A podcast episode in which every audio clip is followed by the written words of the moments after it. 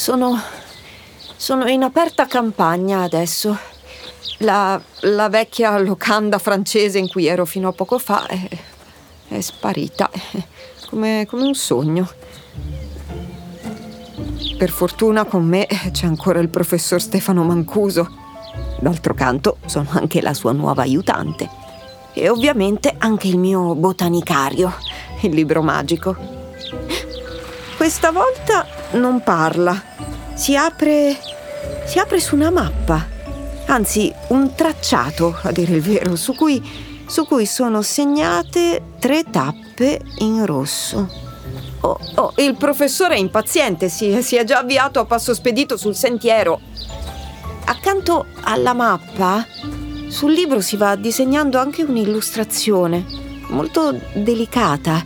Un, un intreccio di rami, sì, foglie cuoriformi e piccoli fiori bianco panna. Tilia tomentosa. Ehi, Ehi, professore, mi aspetti, arrivo!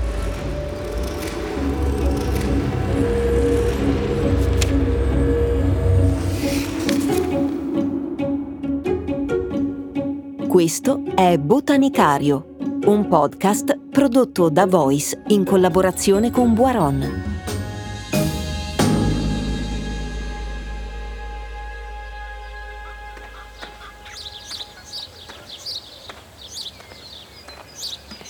Eccoci alla prima tappa.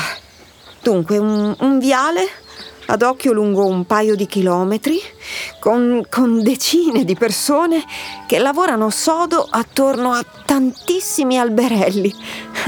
Sono così piccoli che devono essere freschi di innesto. Il professore è impegnato a prendere appunti e allora per orientarmi mi affido alla mappa di botanicario. Dunque, Logatez Slovenia, anno 1810. Sai, Logatez non è lontana dall'Italia, giusto qualche chilometro dalla futura Trieste. Questo è il viale dei Tigli di Napoleone, 290 tigli per la precisione. Ah, aspetta, aspetta. Se ricordo bene, nel 1810 Napoleone si è appena sposato in seconde nozze con Maria Luisa d'Austria. Sì, che lui in realtà non ha mai amato, però sperava che gli desse i figli che non aveva ancora avuto. Ma, ma i tigli cosa c'entrano? Nella storia e nella mitologia slovena i tigli sono presenti ovunque, tant'è che sono diventati l'albero nazionale. E sotto il dominio francese questo viale fu un omaggio all'imperatore. Mm, non mi dispiacerebbe assistere a una grande festa in onore di Napoleone. E a lei, professore? Ma. Mm, Mancuso si sta già avviando verso la seconda tappa. Eh, lo seguo.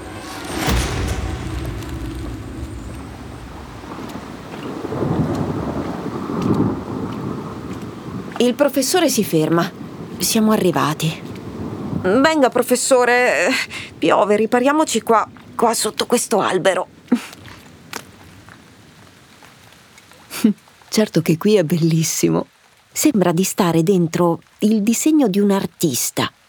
Rami lunghi, ben disegnati, distinti. Foglie di un giallo molto acceso, a forma di cuore. Ah, quindi è un tiglio anche questo. Ma e quella specie di trono di pietra laggiù? Alcune ragazze, vestite molto leggere e sporche di acqua, di fango, ci raggiungono, girano intorno al tronco come se fosse un, un rito e poi si inginocchiano per sfiorarne le radici. Sono popolane delle terre baltiche. Nel XII secolo, in questi luoghi, si venerava Laima, la dea della fertilità, che si diceva vivesse tra i rami di tiglio sotto forma di cuculo. Ora, in fila, una dopo l'altra, si dispongono intorno al trono di pietra e bevono l'acqua piovana. Quello è il trono di Laima, dove credono si sieda quando scende dai rami e prende sembianze umane. Per loro è un momento importante. Auguro loro che le preghiere vengano esaudite. e abbiano una bella prole numerosa come desiderano. Ecco, io mi lascio coinvolgere e invece Mancuso si è già avviato verso la terza tappa. Beh, per fortuna almeno sta spiovendo. Arrivo!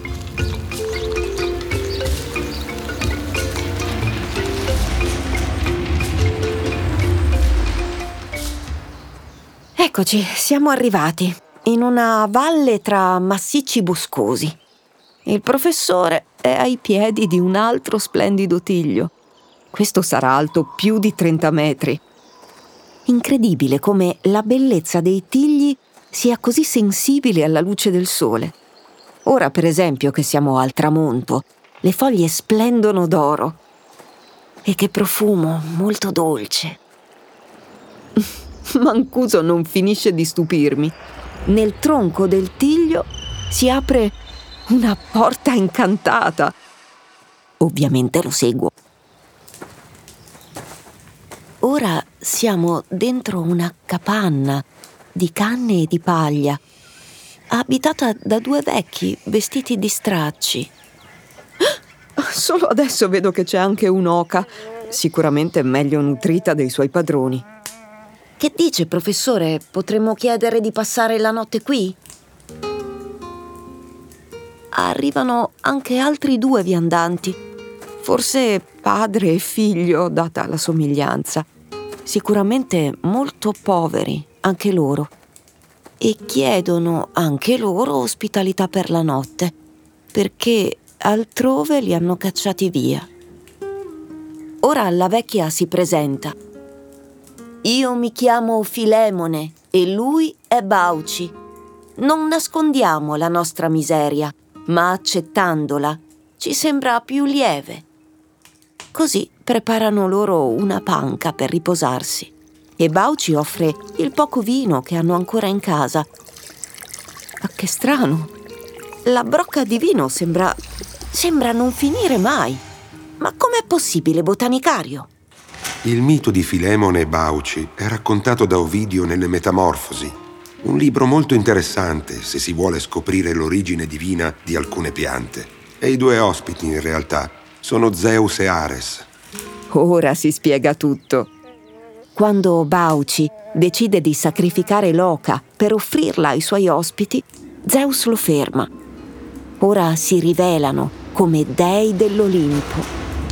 E sono bellissimi perfetti come mi sono sempre immaginata gli dei greci. Noi siamo dei e i vostri enti vicini subiranno il castigo di un'inondazione. A voi sarà dato di restare immuni, purché lasciate la vostra casa, seguiate i nostri passi e veniate insieme a noi in cima al monte. E poi gli dei esaudirono un desiderio a loro scelta morire insieme nello stesso istante. Lei verrà trasformata in una quercia, mentre lui... Lasciami indovinare, in un tiglio.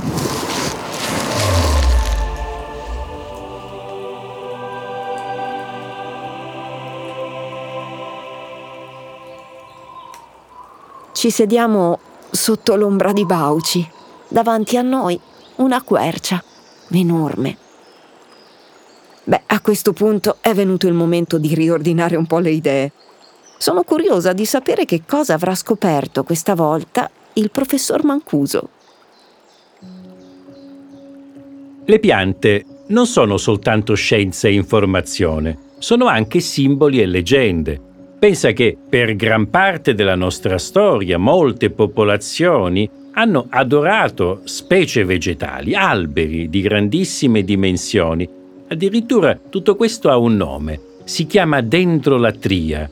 Così come per gli sloveni i tigli erano e sono tuttora l'emblema di un popolo e di eventi importanti, e per i popoli baltici erano segno di fertilità, e per i greci emblema dell'amore e della longevità, in tante altre culture possiamo trovare simboli diversi associati a questa specie, come ad esempio la giustizia e la pace. Ora, nel corso della storia, quella con la S maiuscola, il tiglio, bisogna ricordare, è sempre stato riconosciuto come l'albero dottore. Il suo nome deriva dal greco ptilon, che significa letteralmente ala, e questo dipende dal fatto che le sue foglie modificate si trasformano in piccole eliche. I fiori sono riuniti in infiorescenza a forma di corimbo, pendule, con il peduncolo inserito in una ampia monoala, la quale una volta che i frutti sono maturi ne favorisce la disseminazione. E ala, in un certo senso, rende bene anche l'idea di protezione, tenere sotto la propria ala. Il tiglio in un certo senso ci tiene sotto la propria ala grazie ai suoi benefici. Ad esempio contiene vitamina C. Ne contiene tanta, così come ne contiene tante i ribes, di cui abbiamo già parlato, ricordi? E poi ci sono le mucillagini. Le mucillagini sono delle sostanze vischiose e gommose che sono contenute in diverse piante, particolarmente nel tiglio, e che hanno la capacità di assorbire e trattenere delle grandi quantità di acqua. Si rigonfiano e così trattengono acqua e garantiscono alla pianta la possibilità di disporne quando ce ne sarà necessità, per esempio durante i periodi siccitosi. La stessa capacità di trattenere acqua porta molti benefici anche al nostro apparato gastrointestinale. E poi i fiori di tiglio hanno proprietà ansiolitiche, influenzano il sistema neurovegetativo, il cuore e l'apparato arterioso, così da indurre un generale rilassamento dell'organismo. Poiché lo stato emotivo e quello fisico delle persone sono in continuo dialogo, una conseguenza di questa azione ipotensiva sul sistema circolatorio è che il tiglio è in grado di ridurre la pressione arteriosa e quindi di regolare le palpitazioni e quindi essere un magnifico calmante. Ma le sue proprietà non si limitano soltanto all'ingestione, anche nell'uso esterno il tiglio ha delle ottime capacità come lenitivo e depurativo e cicatrizzante della pelle.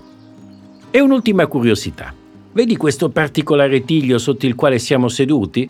Si chiama tilia tomentosa. Di tigli ce ne sono tante specie. Questo specifico è una tilia tomentosa, cioè è tomentoso è coperto da tomento, dal latino tomentum, piccoli pelini, una peluria fitta, più o meno lunga, che possiamo trovare sia sulle foglie del tiglio, di questo tiglio, così come su alcuni frutti come la pesca.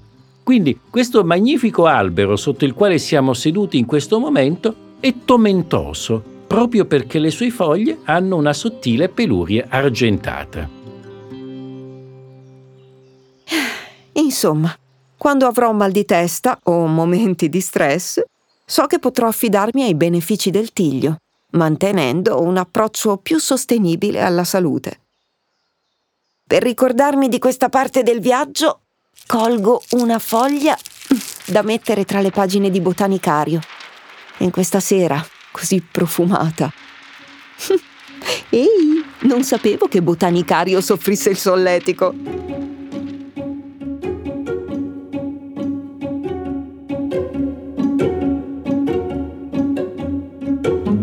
Hai ascoltato Botanicario, un podcast prodotto da Voice in collaborazione con Buaron, con Eleni Molos, Stefano Mancuso, Marco Panzanaro. Testi Lorenzo Molino, Eleni Molos. Sound design and mix Amplitudo. Registrazioni in studio Blue Score Studio Amplitudo.